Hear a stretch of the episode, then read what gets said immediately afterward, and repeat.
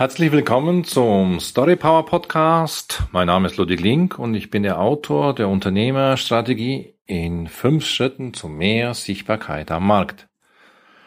Der Story Power Podcast hilft Unternehmern und Selbstständigen zu mehr Sichtbarkeit, mehr Gewinn und Kunden zu gewinnen. Heute geht es um folgendes Thema und zwar um Denkgrenzen.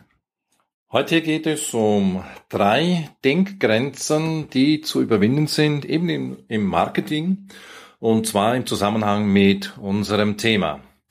Und diese drei Denkgrenzen, die habe ich selber von Alexander Christiani, das ist ein deutscher Marketingcoach.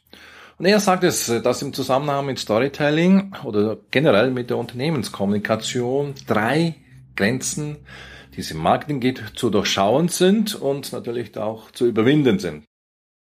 Die erste Denkgrenze, die er erwähnt, ist der Fokus auf schriftliche Kommunikation.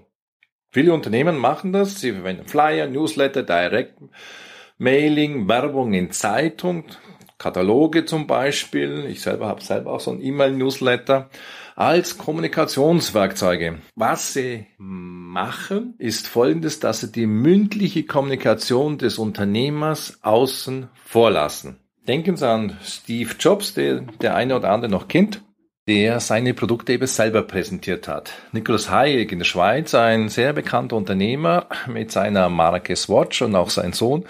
Beide, die sind sehr stark in der Öffentlichkeit präsent. Jean-Claude Biver, Biver, der für die Uhrenmarke Hublot steht. Oder internationale Beispiele, Richard Branson von der Virgin Gruppe, Jack Welch, ehemaliger CEO von General Electric. Also nicht nur im Großen, sondern auch im Kleinen finden wir so Unternehmer, die mit ihrem Charakter und mit ihrem Profil und ihrem Aktivsein für ihr Unternehmen stehen. Also soweit die erste Denkgrenze, der Fokus auf die schriftliche Kommunikation. Kommen wir zur zweiten Denkgrenze. Und zwar ist es der eben, dass wir verpacken. dieser Fokus auf emotionale Verpackung. Also zwei Beispiele dazu. Sagen wir mal, Ihre Webseite, die bringt nicht mehr genug Interessenten. Dann sagen, gehen wir davon aus, Sie gehen zur Agentur und in vielen Fällen hören Sie eben von der Agentur, ja, die braucht etwas Auffrischung, die ist ja auch in die Jahre gekommen, es müssen mehr Bilder rein, es muss, braucht ein neues Design und schon kommen die Interessenten wieder. In anderen Worten, es braucht eine andere emotionale Verpackung. Machen wir ein zweites Beispiel noch dazu. Vielleicht haben Sie es auch schon erlebt. Sie wollen äh, ein Parfüm kaufen für Ihre Frau, Freundin oder Tagesabschlusspartnerin. Sagen wir Chanel Nummer 5. So, jetzt ist ja nicht so, dass Sie dort hier jetzt in Zürich in die Bahnhofstraße gehen, bei Douglas oder wie auch immer, bei wem Sie dort reingehen, dass Sie dort mit dem Kübel reingehen, mit einem kleinen Kübel und diese Flüssigkeit da abfüllen lassen und nach Hause tragen. Nein, sondern Sie bekommen ja diese Flüssigkeit in einem Flakon. Ja, und um diesen Flakon gibt es einen hochglanz lackierten Karton, weiß zum Beispiel, und darüber, da wissen Sie, gibt's noch dieses knisternde Zellophan. Dann kommen Sie an die Kasse. An der Kasse wird das Ganze noch einmal in eine Schachtel verpackt und schlussendlich kommt noch ein Packpapier, ein wunderbares Packpapier darüber mit einem herzigen Schleifchen. Fünfmal wird dieses Parfüm verpackt.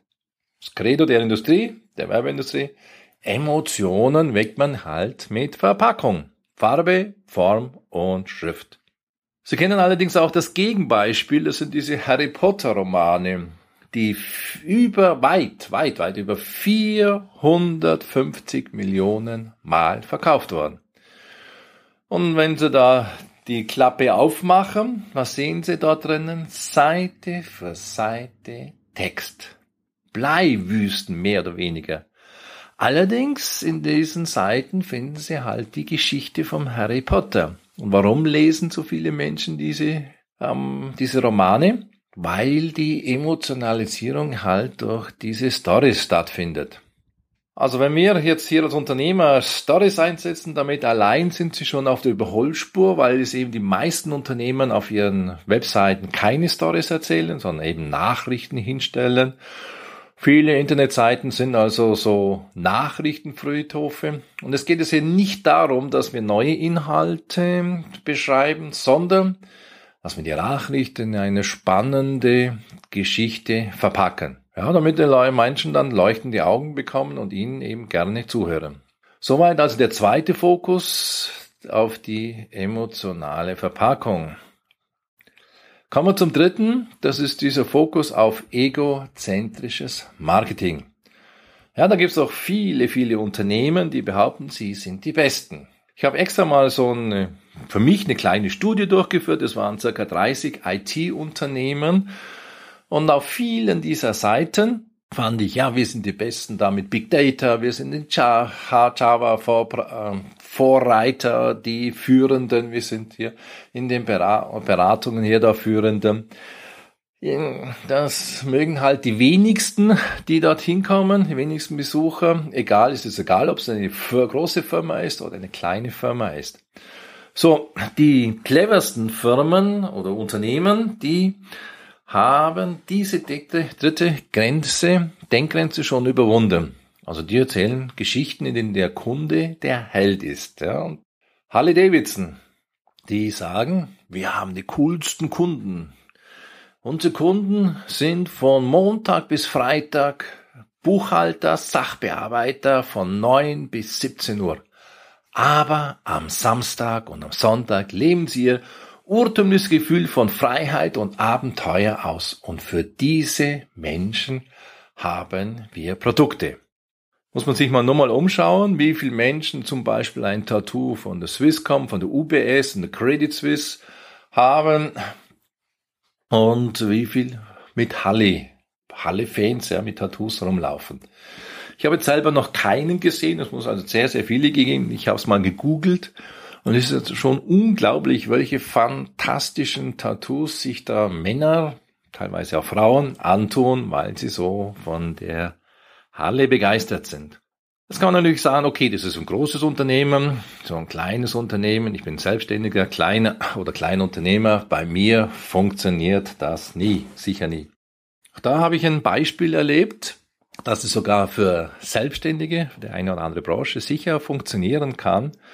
Und zwar war ich eingeladen auf einem Vortrag, ähm, da hielt Mark Sway, das ist ein sehr bekannter Schweizer Sänger und Künstler, eben einen Vortrag über die Musikindustrie, also wie die heute tickt im Vergleich eben zu 10 oder sogar noch äh, vor 20 Jahren.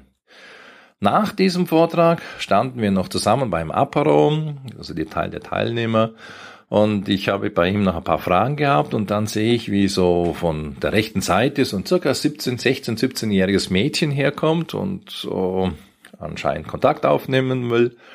Und dann hat sie, unser, hat sie dann unsere Aufmerksamkeit bekommen. Und dann erlebe ich, wie sie herkommt, so einen Schritt herkommt und zum Mark Sway folgendes sagt und gleichzeitig ihren linke Arm, also Arm da so frei macht, schau mal Mark, ich habe von dir ein Tattoo machen lassen. Und als ich das hörte, ist mir so, habe ich so eine richtige Hennenhaut, Hühnerhaut bekommen. Unglaublich, was hier, was er, dieser Max Way, erreicht hat. Er hat das wertschätzend anerkannt und wir haben dann halt anschließend weiter geredet. Also für selbstständige Kleinunternehmer, für bestimmte Branchen ist es durchaus möglich, dass der eine oder andere Kunde sich dann ein Tattoo macht. Okay, das waren also diese drei Denkhürden, Denkgrenzen laut Alexander Christiani. So, und daraus resultieren natürlich Prinzipien, die es umzusetzen gilt und die ich auch weitergebe. Ich bin durchaus ein Verfechter dieser Prinzipien, lebe sie dann auch natürlich klar selber vor. So, Nummer eins, klar. Das heißt folgendes, der erste Prinzip, der Unternehmer redet selbst. Zumindest, wenn es um wichtige Sachen gibt, sei es ein neues Produkt zum Beispiel oder neue Dienstleistungen, die man hat. Und da ist es eben so, dass man zum Beispiel aus einer kleinen Mittelständler sich behaupten kann am Markt. Ein klassisches Beispiel ist Klaus Hipp mit seiner Babynahrung, der eben mit seinem Gesicht, mit seinem Charakter für die Qualität seiner Produkte birgt. Sieht man so im Videoclip, ja. Dafür stehe ich mit meinem Namen. Mit diesem Satz ist er weltbekannt worden. Ja. ja, und damit hat man eigentlich auch eine, klar eine Chance, wenn man als Unternehmer gegenüber einem gesichtslosen internationalen Konzern. Wer kennt schon die Chefs von Nestle? Ich weiß es gar nicht, wer, wer da der Chef ist. Das sind wenig eher gesichtslose Konzerne. So, das ist Nummer eins. Also Prinzip Nummer eins, das wir dann aus diesen Denkgrenzen abzuleiten haben. Nummer eins, der Chef oder der Unternehmer redet selbst. Kommen wir zum zweiten Prinzip. Die Menschen lieben Geschichten. Der Unternehmer erzählt sie. Ich erinnere mich an ein Beispiel von Harry Eichele, der ist der, der, ist der CEO von Fas Opticom, das eben der Alexander Christiane auch erzählt hat. Und er hatte 25 bestehende Kunden und hat dann auch erwähnt, ja, die Bürgermeister, wenn ich das jetzt präsentiere, die interessieren sich so gar nicht für die Technik. Fast Opticom, die machen folgendes, die haben so Spezialroboter, die durch die Kanäle gehen und äh, nicht gehen, sondern fahren und gleichzeitig oben an der Decke, an dieser Kanalwand, ja, eine Glasfaserleitung verlegen. Und das hat, diese Technik hat einen großen, großen Vorteil. Die Straßen müssen nicht aufgerissen werden. Das Gewerbe kann weiterarbeiten. Es gibt keinen Krach, keinen Lärm, keinen Staub. Also große, große Vorteile. Allerdings war es halt, wie gesagt, so, dass er eben die sich nicht für diese hervorragende Technik interessierten. Und dann fragt äh, sein Coach, ja, Moment mal, wofür interessieren Sie sich denn, die, diese, wofür interessieren sich die Bürgermeister? Ja, für was wohl, wenn die sich interessieren, ist die Antwort, äh, für die Wiederwahl. Dann sagt der Coach, ähm, ja, Moment mal, wie viel Ihrer bestehenden Kunden, diese 25 Bürgermeister, sind denn wiedergewählt worden, weil sie, sagen wir so vorausschauend waren, Glasfaserkabel verlegten und noch ein paar Dinge richtig gemacht haben. Sagt der Herr Eichele, weiß ich jetzt nicht, da muss ich nachschauen. Und tatsächlich hat er sieben Bürgermeister gefunden, die mit vier, sechs oder acht Prozent wiedergewählt worden sind, weil sie so vorausschauend waren. Ne? Seitdem erzählt er die Geschichte dieser oder die Heldengeschichte sogar dieser Bürgermeister. Und natürlich wirkt sich das auf seinen Umsatz aus, hatte sich auf den Umsatz ausgewirkt. So, zweites Prinzip, das wir an der Stelle haben, ist folgendes, dass wir Stories erzählen, als Unternehmer Geschichten erzählen. Dann kommen wir zum dritten Prinzip, und zwar, dass wir schauen, dass wir möglichst hm, Kommunikation nach außen zumindest, dass wir den Kunden zum Helden machen.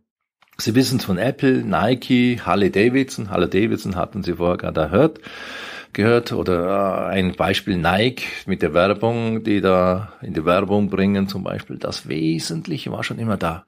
Ihre Begabung, ihre Disziplin, ihr Trainingsfleiß und ihr Durchhaltevermögen. Was Sie jetzt noch bekommen, der Schuh, der das Beste aus Ihren Anlagen macht. Ja, es gibt doch viel mehr Klicks als wie bei denen, die sagen, ja, wir sind die Besten, die Größten, wir haben die tollste Technik, wir haben die besten Wissenschaftler. Okay, das also für heute die drei Prinzipien. Fassen wir nochmal zusammen. Nummer eins, das waren also die Denkhürde. Die erste Denkhürde ist eben das, die zu überwinden ist, dieser Fokus rein auf die schriftliche Kommunikation. Mehr mündliche Kommunikation.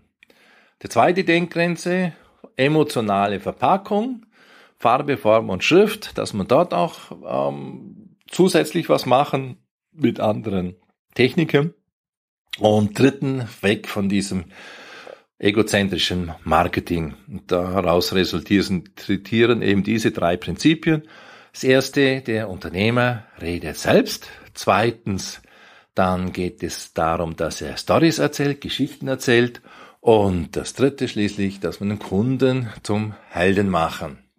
Soweit der heutige Podcast. Ich freue mich, dass Sie wieder dabei waren. Bewerten Sie diesen Podcast auf dem Kanal, den Sie abonnierten. Und ich freue mich, dass wir uns in zwei Wochen wieder hören werden. Denken Sie daran, Wo ein Wille ist, ist auch eine gute Story. Ihr Ludwig Link.